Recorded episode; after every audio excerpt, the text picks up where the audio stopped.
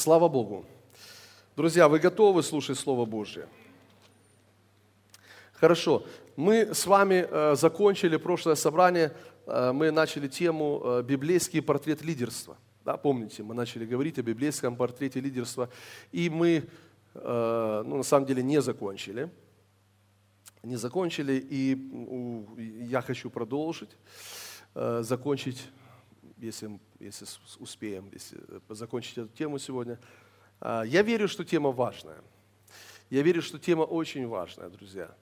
И э, хочу сказать, что э, ну, недостаток откровения о библейском лидерстве, а кто из вас был, вы помните, я говорил о том, что я хочу делать акцент именно на этой фразе «библейское лидерство», потому что лидерство может быть разным, но мы говорим о библейском лидерстве. Э, тема библейского лидерства очень важна. Почему? Потому что Э, я верю, я, я это вижу, что в какой-то части, ну, на самом деле у всех, но я имею в виду в то или иное время, в какой-то период времени, э, недостаток откровения о библейском лидерстве приносит, знаете, раз, ну, поражение в жизнь человека. И, а, а наоборот, откровение о библейском лидерстве, знаете, оно поможет вам там, где, может быть, кажется, что уже ничего другое не помогает, а это поможет вам. Это поможет вам, это благословит вас. Вот, поэтому, э, как я уже говорил, что библейское лидерство – это не только то, что касается церкви, но это касается и семьи, и семейных отношений. Это касается и бизнеса, работы, это касается и страны. Потому что везде есть лидерство. Э, другое дело, правильное ли это лидерство – это уже другой вопрос. Но мы говорим как раз о библейском лидерстве, то есть для того, чтобы нам увидеть библейский портрет лидерства. И, э, и еще раз хочу сказать, что это не для того, чтобы, знаете, э, то есть моя, у меня нет такой цели, знаете, образно говоря, толкать вас в лидерство, знаете чтобы вот, вот, давайте больше лидеров и так далее. Нет у меня такой цели. У меня просто цель передать вам откровение, которое есть в моем сердце, которое Бог мне дал. Поэтому я хочу поделиться, и я скажу так, что если вы, потому что есть люди, которые двигаются в этом направлении, в направлении лидерства, и Бог ведет вас туда, и это очень поможет вам. А, а, ну, а по большому счету, я думаю, что каждый из нас в той или иной степени мы находимся в позиции лидерства. Потому что если у вас есть дети, то вы уже в позиции лидерства. Если, потому что вы лидер для своих детей. Э, если у вас есть э, там, младший брат, младшая сестра, вы уже в позиции лидерства.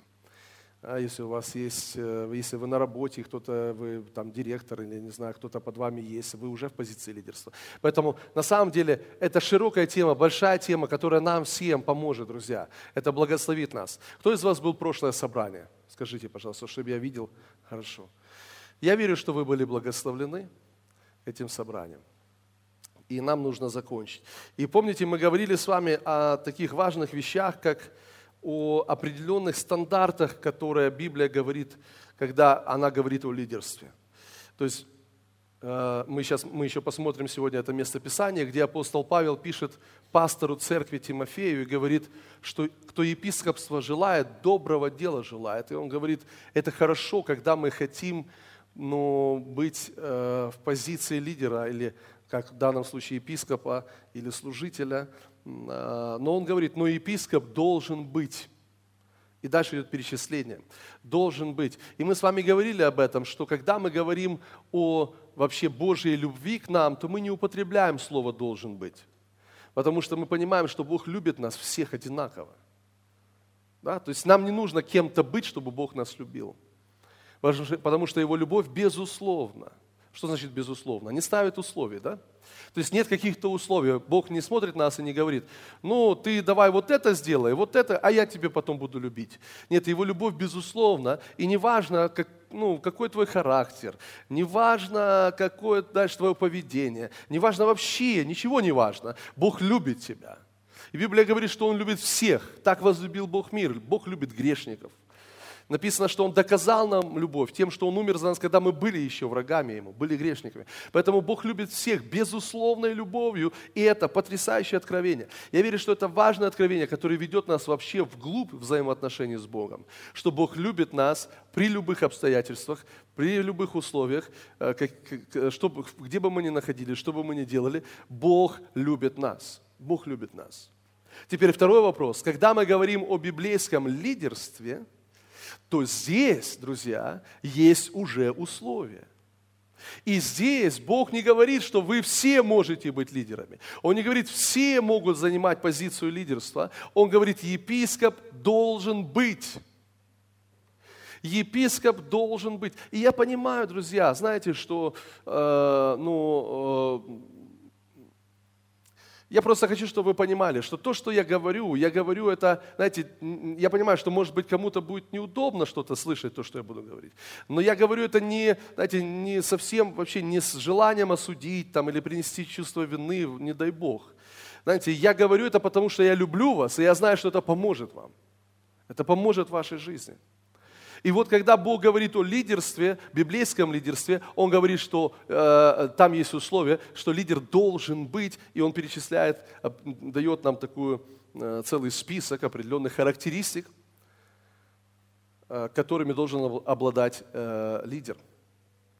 И мы с вами говорили, прошлое собрание, это очень коротко, я так, чтобы ну, как бы дать старт для продолжения, мы говорили о том, что э, на самом деле все люди, сотворенные Богом, а мы все люди, сотворенные Богом на этой земле, так или иначе мы хотим, даже на уровне подсознания, может быть, мы не понимаем это сознательно, но на уровне подсознания мы хотим лидерства в своей жизни.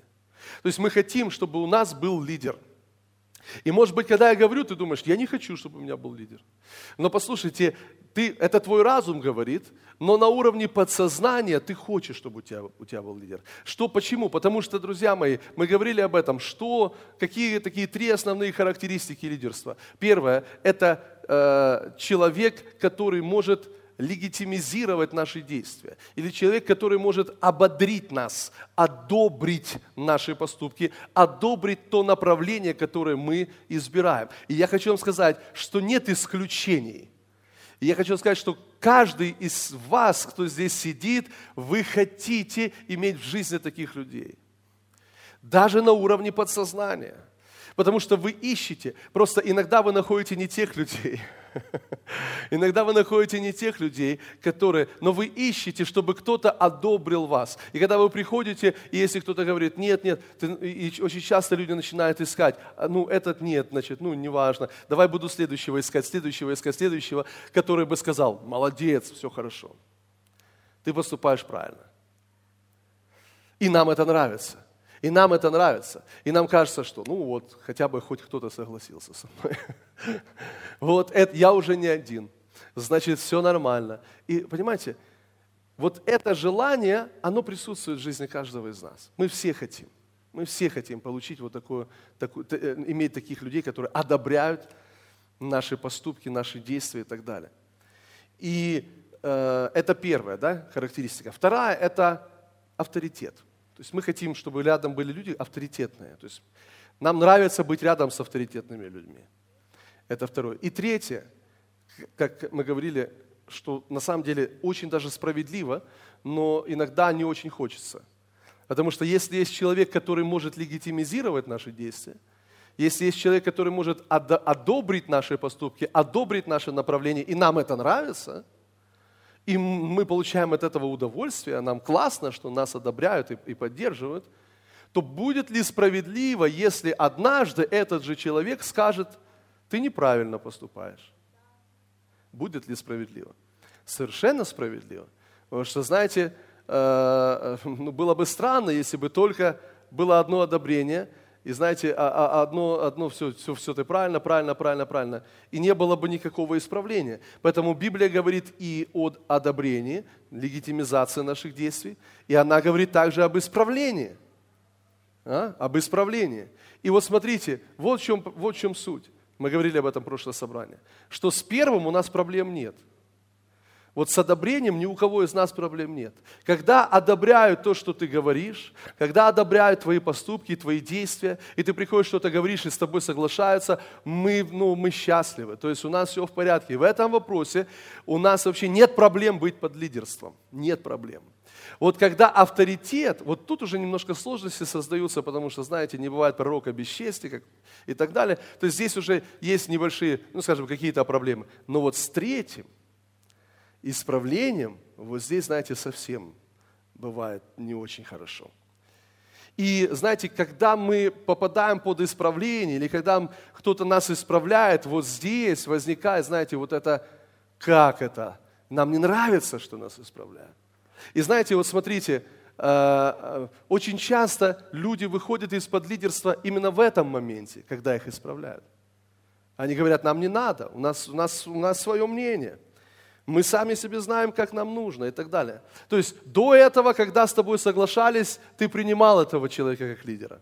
Все было хорошо и все было классно. Но когда вдруг он с тобой не соглашается, ты выходишь сразу из-под лидерства. Знаете, вот в чем, вот в чем как бы одна из проблем. И Библия говорит об этом, что в последние дни что будут люди, которые будут выбирать себе учителей, которые бы льстили бы слуху. То есть, другими словами, люди, которые, которым нравится первая часть, но которым совсем не нравится последняя часть. Им нравится, чтобы их ободряли, одобряли, говорили только хорошие, позитивные слова. Теперь все это нужно и правильно. Все это нужно и правильно. Но есть еще и третья часть. Поэтому, друзья, смотрите, насколько это важно. И мы говорили с вами о вот этом пути, который проходит человек, как бы, можно так выразить, ну, может, скажем так, который входит в позицию лидерства, который начинает свой путь и входит в позицию библейского лидерства – что это за путь? Мы говорили много, ну, какие-то вещей в прошлое собрание. Коротко скажу последние две, на которых мы остановились. Мы сказали, что это человек, у которого внутренне расширяется видение.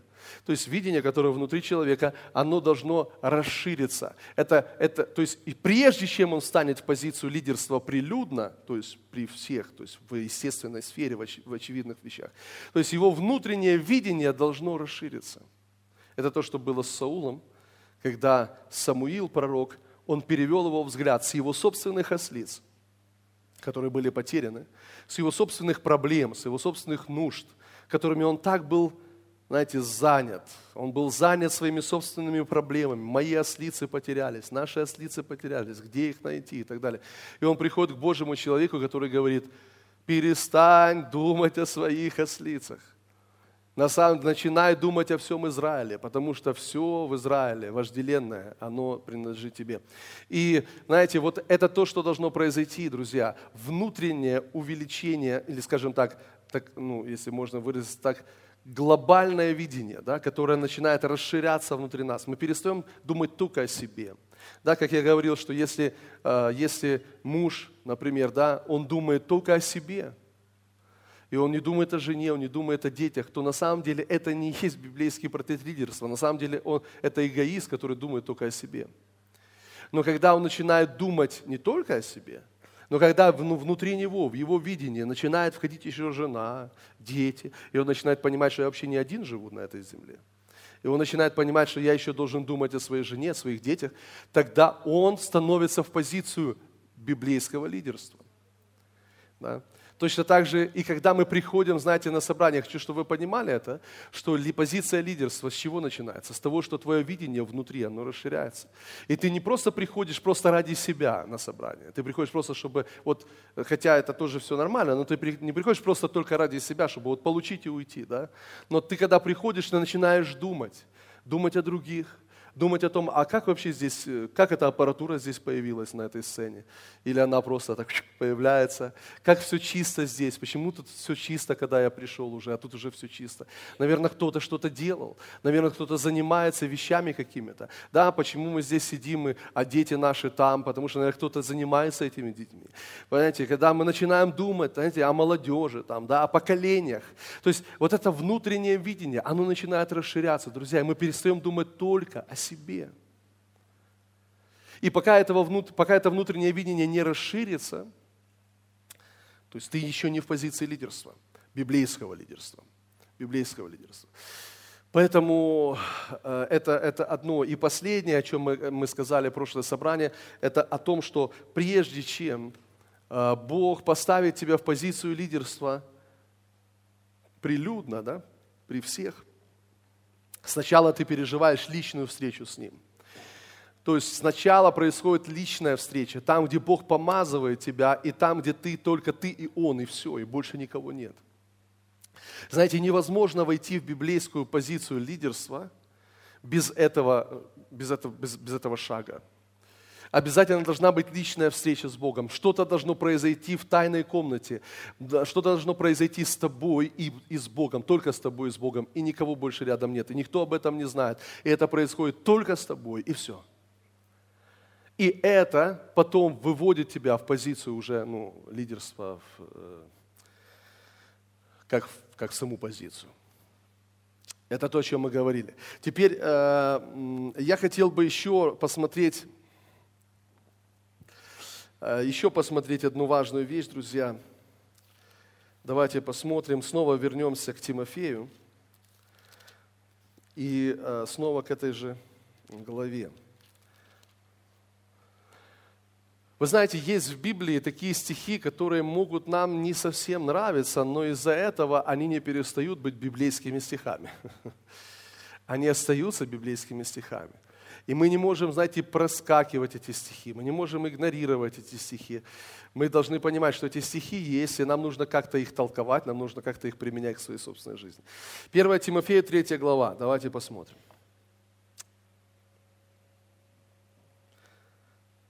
Хочу вам сказать, что я вас люблю, друзья. Спасибо. 1 Тимофея, 3 глава.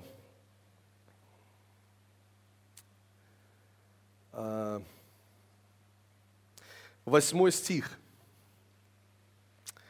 Диаконы также должны быть честны, не двоязычны, не пристрастны к вину, не корыстолюбивы, хранящие таинство веры в чистой совести. И таких надобно прежде испытывать, потом, если беспорочны, допускать до служения. Смотрите, это такой стих, знаете, он не популярный, я понимаю, но, э, но он важный. Смотрите, что говорит апостол Павел. И Друзья мои, это говорит апостол веры, это говорит апостол благодати, это говорит тот, который, которым, который нам так нравится, который, чьи стихи, вот эти, знаете, другие, мы, знаете, цитируем, мы наслаждаемся этим, и это очень важно и правильно.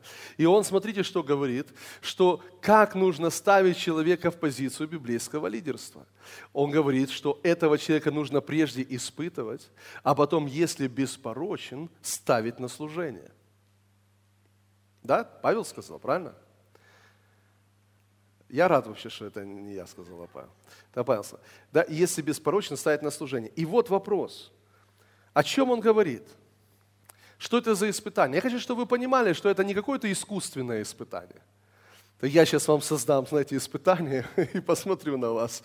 Это, не, это знаете, это не, это не это. Но это, о чем идет речь? Речь идет о том, что человек, он а этот ну, человек, который находится в библейском позиции библейского лидерства, он обязательно должен пройти испытания в своей жизни. А испытания приходят. Испытания приходят. И он говорит, что кого нужно ставить на лидерство? Тех, которые столкнулись с испытаниями и которые прошли испытания. Которые прошли испытания. Давайте посмотрим еще одно место.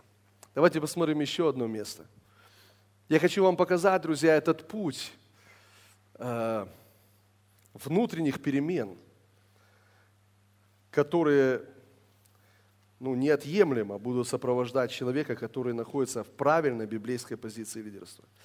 Римлянам, откройте, пожалуйста, пятую главу. Римлянам пятая глава. Мы с вами будем читать с первого стиха.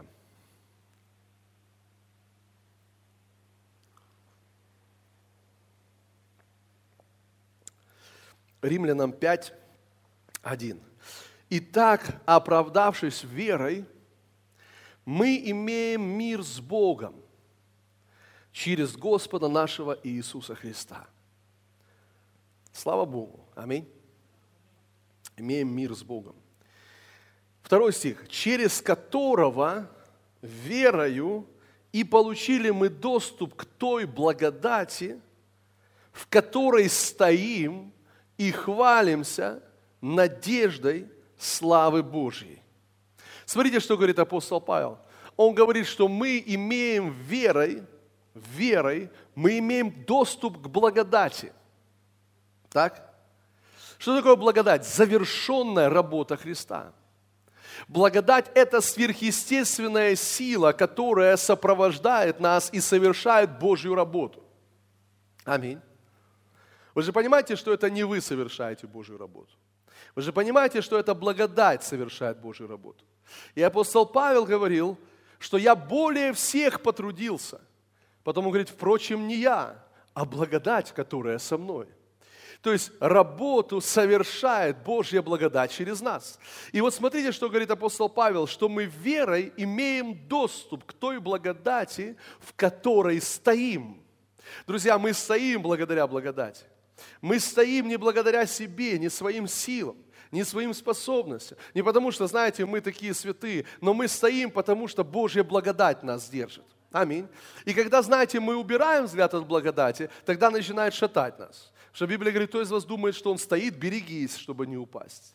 Поэтому мы стоим не своими силами, мы стоим Божьей благодатью. Библия говорит, что мы имеем доступ верой к Божьей благодати, в которой стоим и хвалимся, друзья. И мы хвалимся этим, слышите? Это, это, э, мы хвалимся этой Божьей благодатью, слава Богу. Кто из вас хвалится Божьей благодатью? Аллилуйя, слава Богу. Это сильно, это сильно. Хвалимся этим. Давайте третий стих прочитаем. Смотрите дальше. И не сим только хвалимся. То есть, очевидно, есть еще что-то, чем мы хвалимся. И говорит, и не этим только хвалимся но хвалимся и скорбями. Или давайте скажу по-другому, хвалимся испытаниями. Хвалимся и скорбями или испытаниями, зная, что от скорби или от испытаний происходит терпение. От терпения опытность, от опытности надежда, а надежда не постыжает. И посмотрите, знаете, друзья, я хочу вам сказать, что, конечно же, мы хвалимся Божьей благодатью, и это замечательно. И знаете, когда мы говорим и слышим о благодати, мы ликуем, знаете, мы говорим «Аллилуйя, слава Богу». Но смотрите, что говорит апостол Павел. Он говорит, мы не только этим хвалимся. Есть еще одна часть, которой мы хвалимся. И знаете, э, можем ли мы так ликовать по поводу этой части, как по поводу благодати? И я думаю, что здесь, знаете, уже мы не так ликуем, не так радуемся. Но Павел, знаете, он не разделяет. Он говорит, что мы хвалимся этим. Говорит, ну не только этим, но мы хвалимся еще и вот этим. Чем же он хвалится? Он говорит, мы хвалимся скорбями или испытаниями, потому что знаем, что от испытаний или от этих скорбей происходит терпение. Знаете, один перевод говорит так, что мы нанимаем терпение, когда мы сталкиваемся с испытаниями. То есть мы, мы, мы включаем терпение, то есть нанимаем терпение, когда мы сталкиваемся с испытаниями. Теперь смотрите дальше. А, и это терпение производит опытность. И буквально вчера мы были на собрании, или позавчера, уже не помню, и один из пастырей сказал очень хороший, ну, хороший перевод, что там написано, а, что э, вместо слова опытность – характер. От терпения производится характер. Другой перевод производит характер. Терпение производит характер. Смотрите, есть две важные позиции в лидерстве. Друзья, мы говорим сейчас о лидерстве, я подчеркиваю, мы не просто говорим о, ну просто, знаете, прихожанах там и так далее. То есть мы говорим о лидерстве, о позиции лидерства. Есть две важные составляющие части в лидерстве. Первое – это благодать. То, с чего тут говорит апостол Павел. Говорит, мы хвалимся благодатью. И второе, друзья, это характер. Первое – это благодать, без которой ты не можешь быть лидером библейским. Потому что тебе нужна благодать, друзья мои, чтобы быть библейским лидером в семье, То есть понимаешь, что в семье нужна благодать. Кому-то нужна двойная благодать в семье, я понимаю. Благодать на благодать. Но ты не можешь без благодати быть лидером в семье, библейским лидером в семье. Ты не можешь без благодати воспитывать детей. Тебе нужна благодать, тебе нужно Божье действие в этом отношении. Поймите, друзья, вы не можете без благодати быть лидером в церкви. Невозможно, понимаете, своими силами. То есть невозможно. Благодать нужна. Благодать это самое важное, это самое первое. Нам нужна благодать. Знаете, вы не можете без благодати занимать какую-то позицию, знаете, быть, допустим, депутатом. Если у вас нет благодати на это, все, вы, вы погибли. Но если у вас есть благодать на это, вы можете в этом двигаться. Так или нет? То есть нужна благодать. Бог помазывал царей, Бог помазывал священников, и Бог помазывал пророков в Ветхом Завете. Это три категории людей, которых помазывал Бог Духом Святым для служения. О чем это нам говорит? Это говорит нам о том, что без помазания невозможно быть ни царем, ни священником и ни пророком. Поэтому благодать это первое. Но, друзья, но второе – это характер – вот поэтому Павел говорит, что епископ должен быть, должен быть, должен быть. И он говорит, и этот сначала должен, его надо испытывать, потом, если беспорочен, ставить на служение. То есть человек должен пройти испытание. И опять же я подчеркиваю, это не искусственные испытания – знаете, это не искусственное испытание, это не лаборатория по воспроизведению, знаете, испытаний и смотрят на вас там, понимаете как. Но это просто естественные испытания, с которыми ты сталкиваешься в своей жизни. И если ты не можешь их проходить, эти испытания, то тебе еще рано быть в позиции библейского лидерства. Понимаете? Вы понимаете, о чем я сейчас говорю? Я не дискредитирую людей. Вы понимаете, о чем я сейчас говорю? Я говорю просто о позиции библейского лидерства. Что если этого еще нет, значит рано быть в позиции библейского лидерства. Это не значит, что Бог тебя не любит. Это не значит, что Бог там отец. Бог тебя любит, Он с тобой, благодать Его с тобой. И все хорошо. Но рано еще быть в библейской позиции лидерства. Понимаете, о чем я говорю? Это важно. Поэтому смотрите, Библия говорит нам о двух вещах. Она говорит о благодати, и она ставит это на первое место. Апостол Павел говорит, мы хвалимся благодатью, это в первую очередь.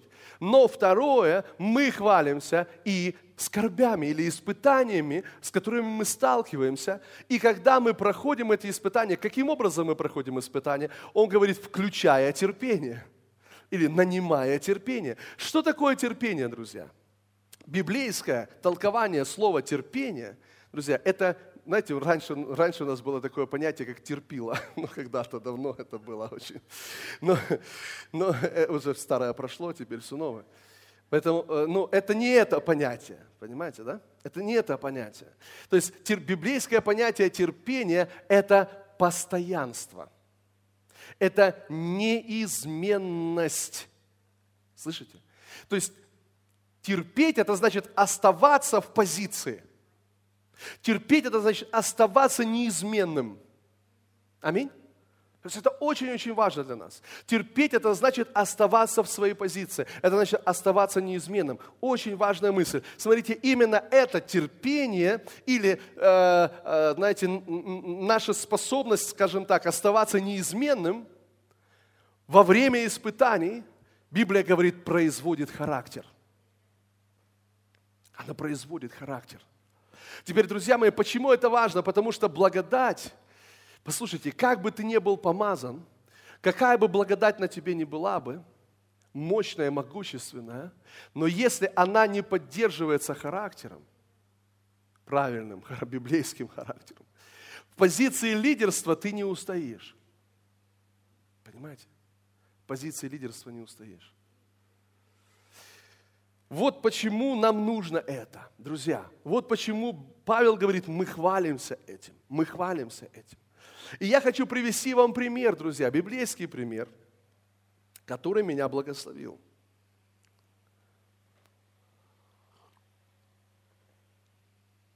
Это Иосиф, да? Иосиф.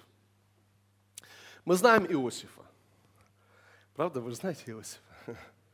Вот Иосиф – Помните историю Иосифа? Первое, что, как мы видим, когда, ну, историю Иосифа в бытие, мы видим, что он получает откровение от Бога во сне, что братья поклонятся ему, отец и мать поклонятся ему, а он почти самый младший, ну там еще Вениамин после него. И он почти самый младший. И э, когда он это откровение передает,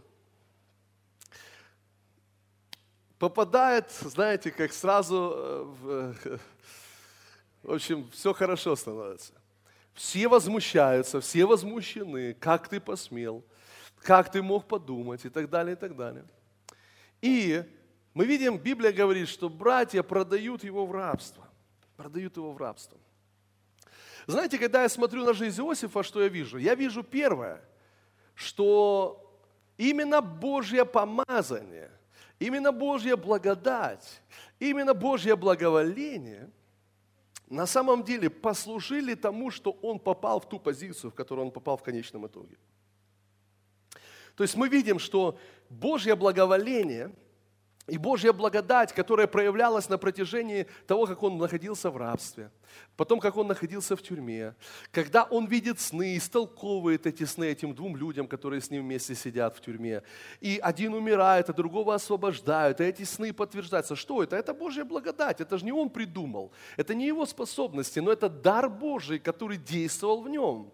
И знаете, потом, когда уже фараону снится сон, и он не может получить толкование, зовет всех своих там вот этих э, колдунов и так далее, и никто не может дать ему истолкование сна, вдруг этот человек вспоминает, что когда он был в тюрьме, там был парень, который истолковал им сны, и так и произошло.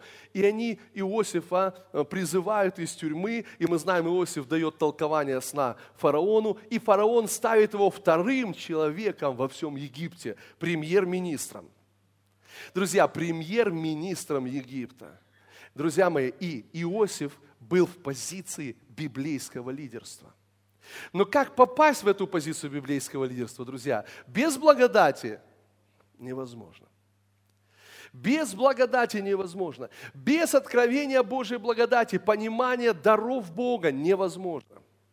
Но еще одна важная составляющая часть, друзья, это характер которым мы тоже хвалимся. Ну, имею в виду, хвалимся испытаниями, как там написано.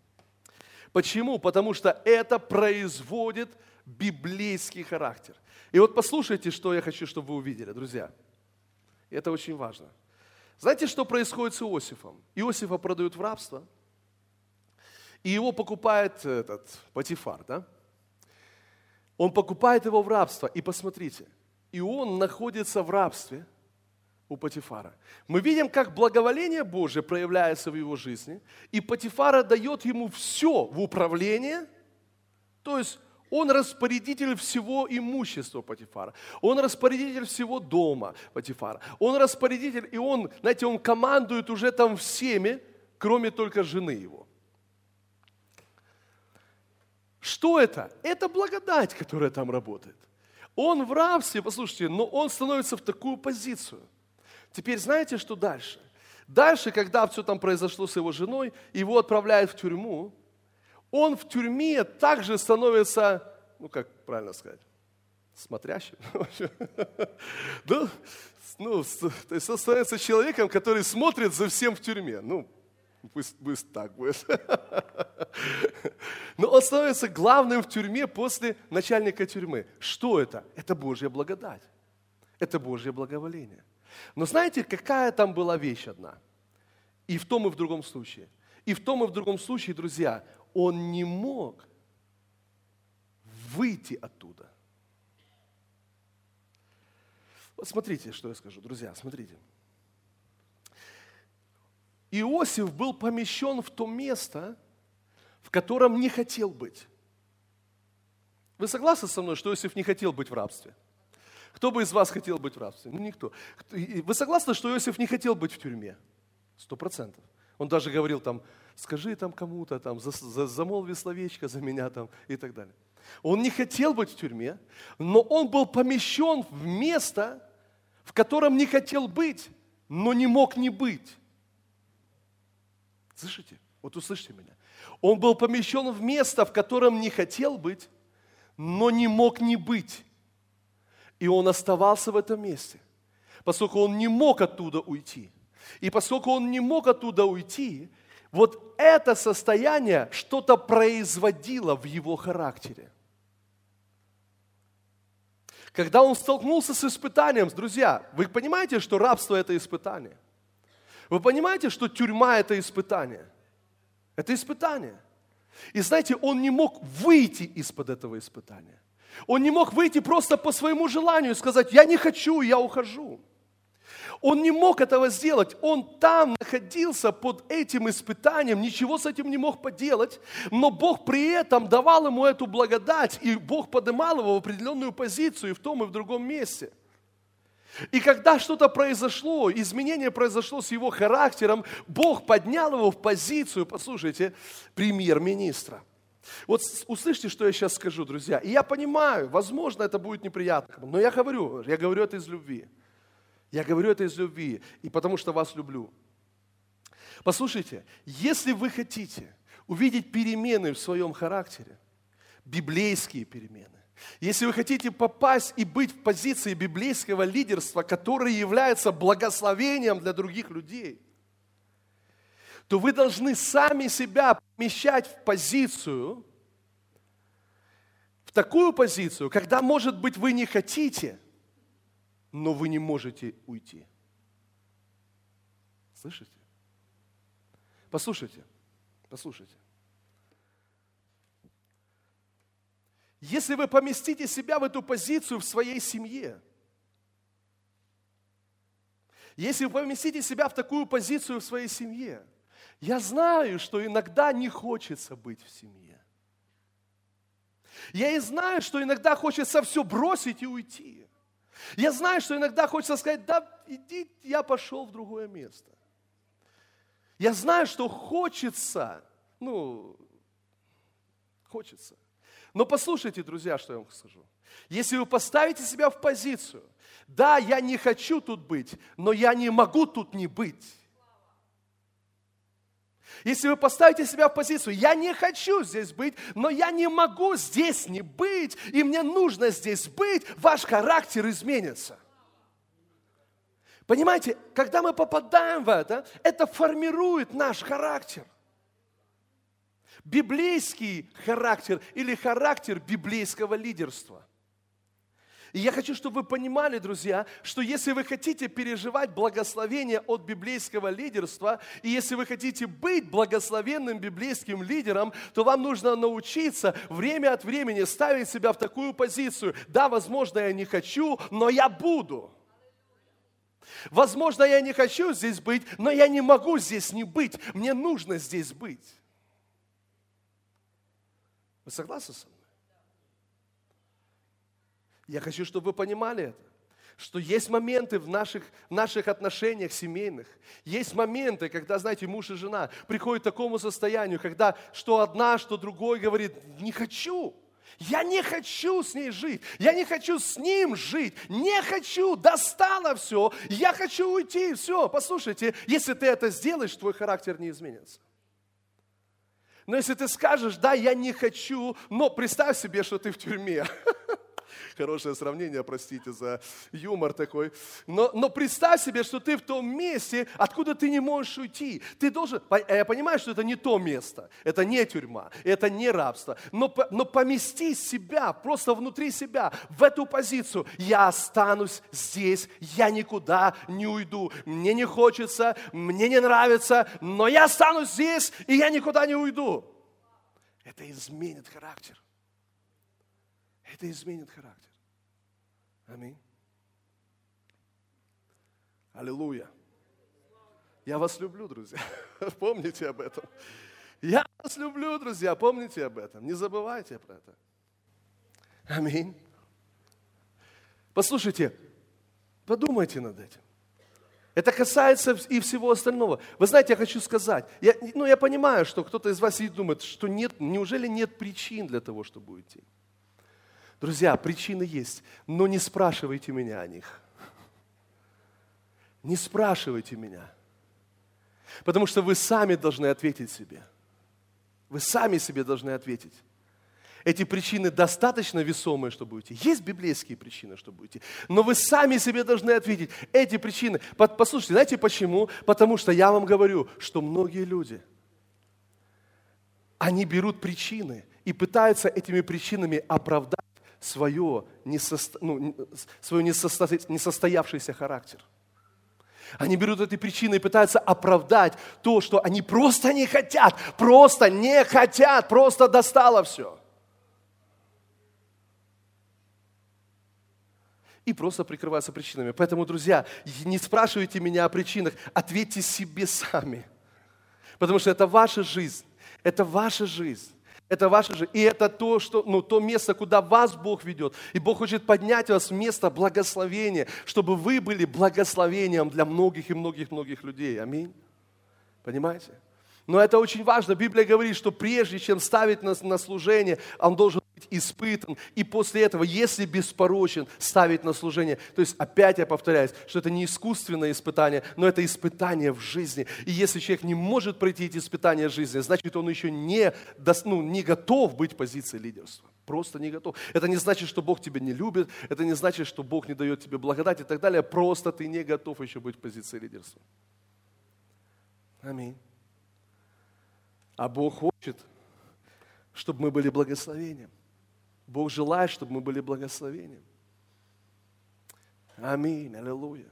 Знаете, это касается и всего остального, это касается и служения, это касается и боты и так далее, и так далее. Знаете, мы очень часто сдаемся, просто сталкиваясь с первыми трудностями. Столкнулись с первыми трудностями, мы уже сдались, мы уже уходим, мы уже все бросаем, нам уже что-то не нравится. Послушайте, это неправильно. Это неправильно.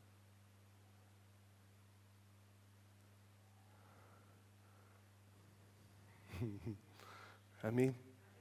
Слава Богу, это неправильно. Поэтому просто внутри себя, знаете, я помещаю себя в эту позицию, в позицию постоянства, в позицию терпения. И я остаюсь здесь, я остаюсь в моей семье.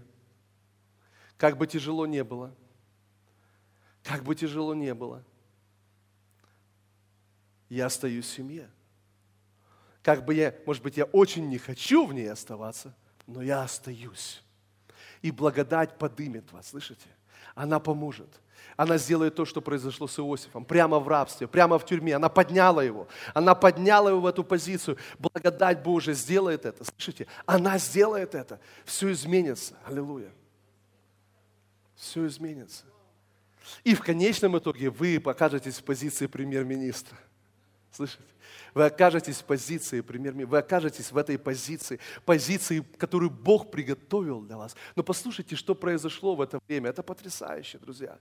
Когда Бог поднимает Иосиф в позицию премьер-министра – Смотрите, помните, вы помните всю историю. Когда приходят его братья, которые продали его в рабство, и которые уже, наверное, не ожидали его видеть живым, потому что думали, что его наверняка уже убили, и он уже наверняка умер за все это время. И они приходят туда, потому что голод везде, а в Египте есть хлеб, и они приходят туда, и они не узнают своего брата.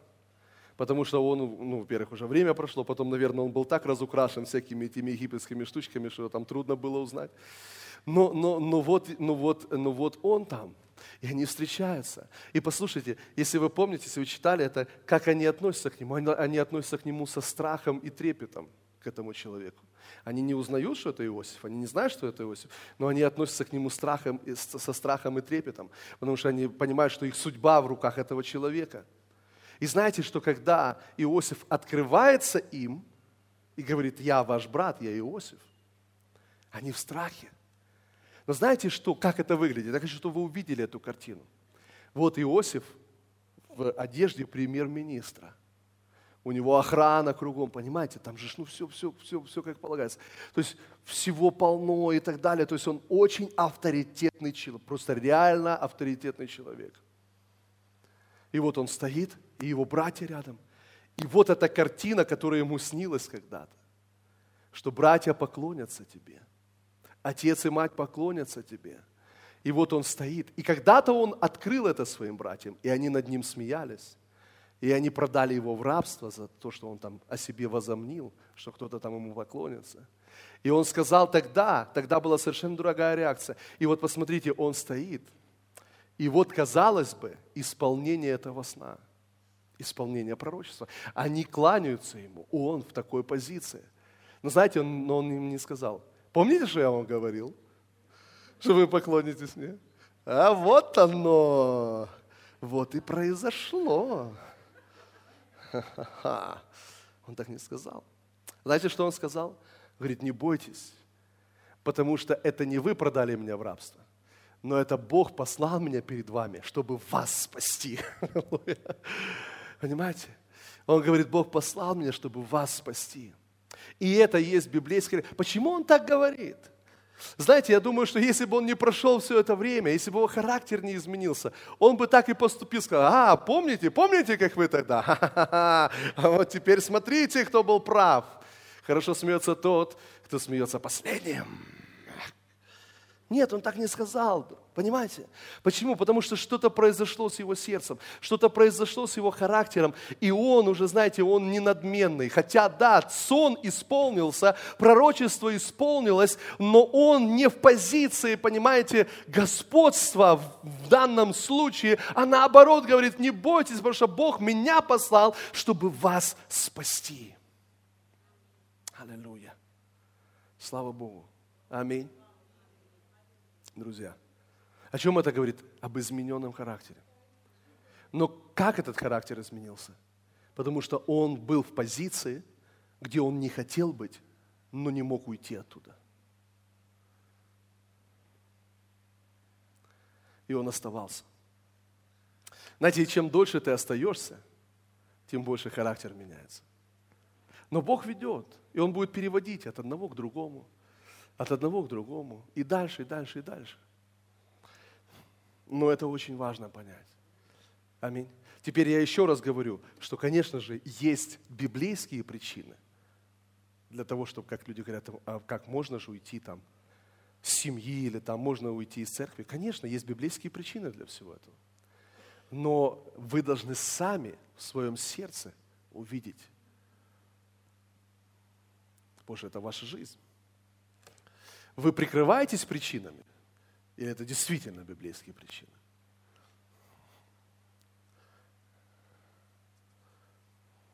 Аллилуйя. Слава Богу. Бог благ. Аминь.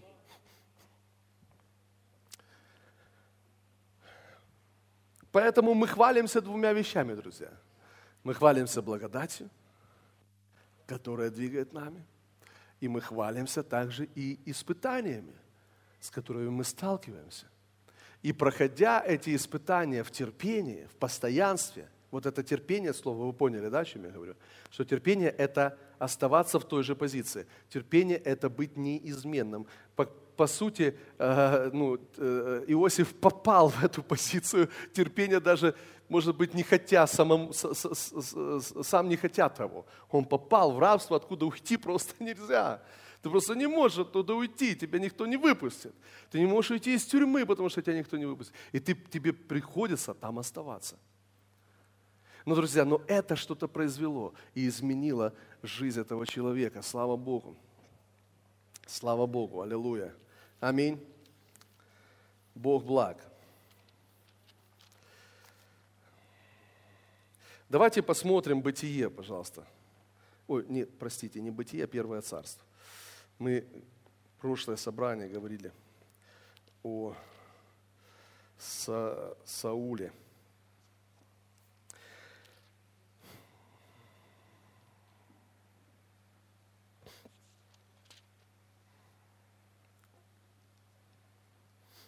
Десятая глава.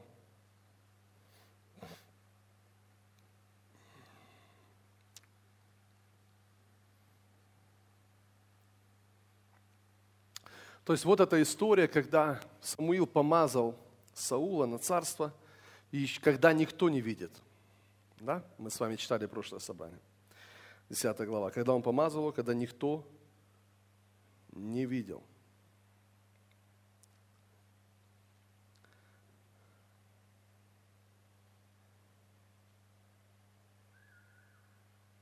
Давайте прочитаем ну, с 13 стиха. И перестал он пророчествовать и пошел на высоту, то есть Саул. И сказал дядя Саула, Саулов ему и слуге его, куда вы ходили? Он сказал, искать ослиц. Но видя, что их нет, зашли к Самуилу. И сказал дядя Саулов, расскажи мне, что сказал вам Самуил. И сказал Саул дяде своему, он объявил нам, что ослицы нашлись. От того, что сказал ему Самуил о царстве, не открыл ему. Не открыл ему. Смотрите, тоже это очень важная характеристика, то, о чем мы говорим. Это характеристика, прежде всего, сердца человека. Смотрите, когда он был помазан на царство, когда никто этого не видел, после этого встречает его дядя и спрашивает, что там у Самуила было, у Божьего человека. Он ему рассказал об ослицах, но о том, что Самуил помазал его на царство, он не открыл. Библия говорит, что он умолчал это. Знаете, это показывает состояние сердца. Знаете, иногда, когда знаете, Бог что-то нам проговорил, или где-то мы что-то услышали, какое-то пророчество, мы уже бежим и всем рассказываем, что мы, вот, там уже что-то произошло. Знаете, но этот человек, мы видим, что он даже не открывает своему дяде, что произошло. То есть он хранит это в своем сердце. Он, он не пытается, видите, то есть мы видим, что он не пытается сам занять позицию лидерства не пытается сам войти в эту позицию. Он просто принимает это и хранит это в своем сердце. Дальше, когда происходит помазание, уже я имею в виду прилюдное помазание, то мы читаем с вами, что Самуил, ой, Саул, вернее, э, спрятался, э, э, просто убежал и спрятался, и его не могли найти. Да? Нет, что-то еще есть. Давайте посмотрим. Э, эта же глава, 20 стих. «И велел Самуил подходить всем коленам Израилевым, и указано колено Вениаминовым. И велел подходить колену Вениаминову по племенам его, и указано племя Матриева. И приводят племя Матриева по, му, по, по, по мужам, и назвал Саул сын назван Саул, сын Кисов, и искали его, и не находили. И вопросили еще Господа, придет ли еще он сюда. И сказал Господь, вот он скрывается в обозе. И побежали и взяли его оттуда, и он стал среди народа, и был от плеч своих выше всего народа. То есть смотрите, Саул просто прячется. Он прячется. Вроде бы, это же, знаете, это же время триумфа, казалось бы. Это время, когда тебя, знаете, провозгласят царем, и ты, вот ты царь. Но он прячется в обозе. Его надо искать, вопрошают Бога, находят его, при, буквально, знаете, приволочили, чтобы помазать его на царство. Знаете, это о чем-то говорит. Давайте посмотрим еще э, несколько мест, которые нам помогут в этом плане. Уже прошло время, и уже у, Са, у Саула началась, знаете, такая полоса вниз уже пошла. И вот посмотрите,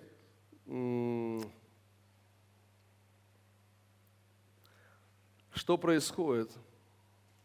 10 стих 15 главы.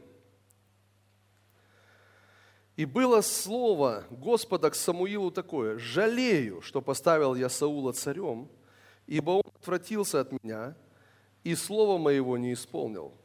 И опечалился Самуил, и взывал Господу целую ночь.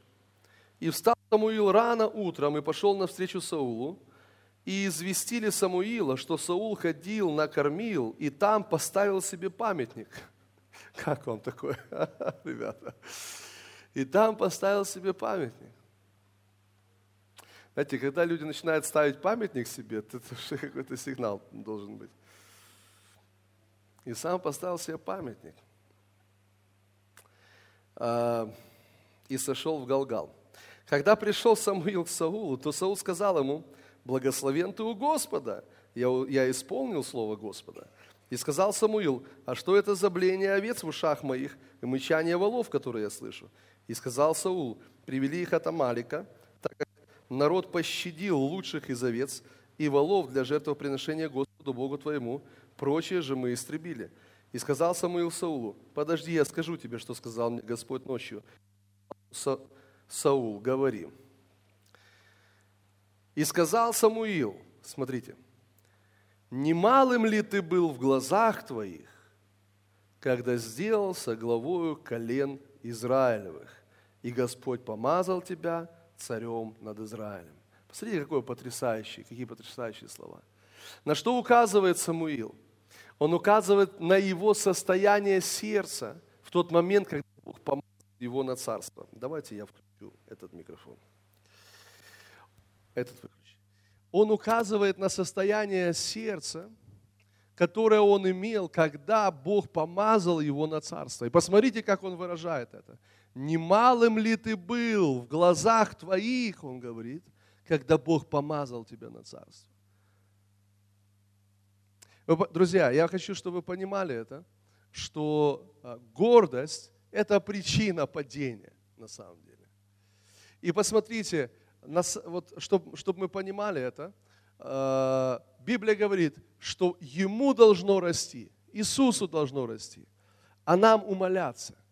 И Он должен становиться больше и больше в нашей жизни. Не мы должны становиться. Мы не себе памятник должны ставить, а Иисусу. Мы Иисусу должны ставить. Ну, это я образно говорю, да, мы не, нам не надо ставить Иисусу памятники, но я образно говорю. То есть мы Иисуса должны возвеличивать. Аминь. Иисус должен становиться больше в нашей жизни. Друзья мои, когда вы видите человека, в чьей жизни Иисус возвеличивается, это, это, ну, это говорит о том, что это, ну, это правильный человек.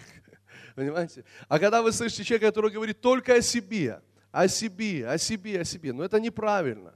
Понимаете, это говорит о состоянии сердца. Вот поэтому нам нужно понимать, друзья мои, что Иисуса должно становиться больше и больше в нашей жизни. И э, в какую бы мы позицию Бог бы нас не поставил, царем, премьер-министром, там неважно, в какую бы позицию Бог нас не поставил, Иисуса должно быть больше. Аминь. Иисуса должно быть больше. Ни царя должно быть больше, ни премьер-министра должно быть больше, ни пастора должно быть больше, ни апостола должно быть больше, а Иисуса должно быть больше. Аминь. Ни мужа должно быть больше, а Иисуса должно быть больше в семье. Аминь.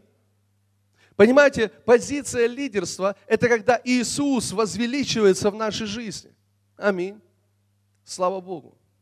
То есть, когда я говорю, что Иисуса должно быть больше, вы понимаете, я не говорю о том, что Иисус должен заменить саму личность, потому что ты личность. И если тебя поставил Бог в определенную позицию, то ты, ну, ты, ты стоишь в этой позиции, это все в порядке, с этим все нормально. Понятно, потому что есть такие моменты, знаете, люди говорят, у меня один пастор, это Иисус. Пастырей больше нету. Это неправильно. Это неправильно. Это заблуждение. Потому что, друзья, Библия говорит, что Иисус поставил одних апостолами, пророками, евангелистами, учителями и пастырями к совершению святых на дело служения. И Иисус поставил, но это не означает, друзья, что э, наш взгляд должен быть сосредоточен на человеке. Мы почитаем позицию, мы почитаем то, что Бог сделал, и как когда Бог ставит позицию, мы почитаем эту позицию, мы уважаем, мы благословляем, но мы взираем на Иисуса – Аминь. Поэтому Библия говорит, взирая на Иисуса, на начальника и совершителя нашей веры. Аллилуйя, слава Богу. Аминь. Аминь. Слава Господу. Бог благой. И вот посмотрите, что я хочу, чтобы вы понимали, друзья мои что на самом деле характер человека, он поддерживает помазание, он поддерживает ну, эту благодать. Понимаете, что если благодать и характер несоразмерны, то человек, имея дарование, имея дарование Божье в своей жизни, он просто, знаете, загубит все дело, если он встанет в какую-то позицию раньше времени, если его характер не, ну, ну, не, не, не библейский, да, не, не, не, не соответствует Писанию. Поэтому это очень важно нам осознавать, друзья. Очень важно это понимать, потому что, знаете, часто мы, ну, мы за дарами двигаемся. То есть мы видим, знаете, дары какую-то, благодать и так далее. И это классно, это важно, это неотъемлемая часть, я уже об этом сказал. Но, друзья мои, это не единственное единственное, что нам нужно, зачем мы должны двигаться. Мы должны двигаться и за божественным характером. Потому что, друзья, если вы пойдете только за дарами, будут проблемы в жизни. А я не хочу, чтобы у вас были проблемы в жизни. Я хочу, чтобы у вас было все хорошо. Аминь. Слава Богу. Аминь. Аллилуйя. И знаете, я хочу вам сказать, что иногда нужно, знаете, что делать? Вот я хочу вам сказать, друзья, иногда нужно возвращаться. Что я имею в виду? Может быть, мы сделали что-то не так, и мы вышли из какой-то позиции именно не потому, что были библейские причины, а потому что нам просто не хотелось. Нам просто не хотелось. Нам просто, как нам казалось, достало, не хочу и так далее. И знаете, что нужно сделать? Нужно просто вернуться. Это не значит, что ты, что ты ну, э, э, э, должен вернуться вообще в ту позицию. Но тебе нужно просто посмотреть на это ну, честно, да? посмотреть это открытыми глазами на это и, и сказать, вот здесь я был неправ. Понимаете? То есть вы понимаете, о чем я говорю? То есть я не говорю о том, что вы понимаете, что если вы развелись, и вы уже женились там на другом человеке, и, и я не говорю, там, давайте вернитесь нам назад. Нет, не об этом идет речь. Я говорю о том, что нужно просто честно посмотреть свою, свою, свою прошлую жизнь и сказать, вот здесь я был неправ. Понимаете? То это очень просто, но это очень важно.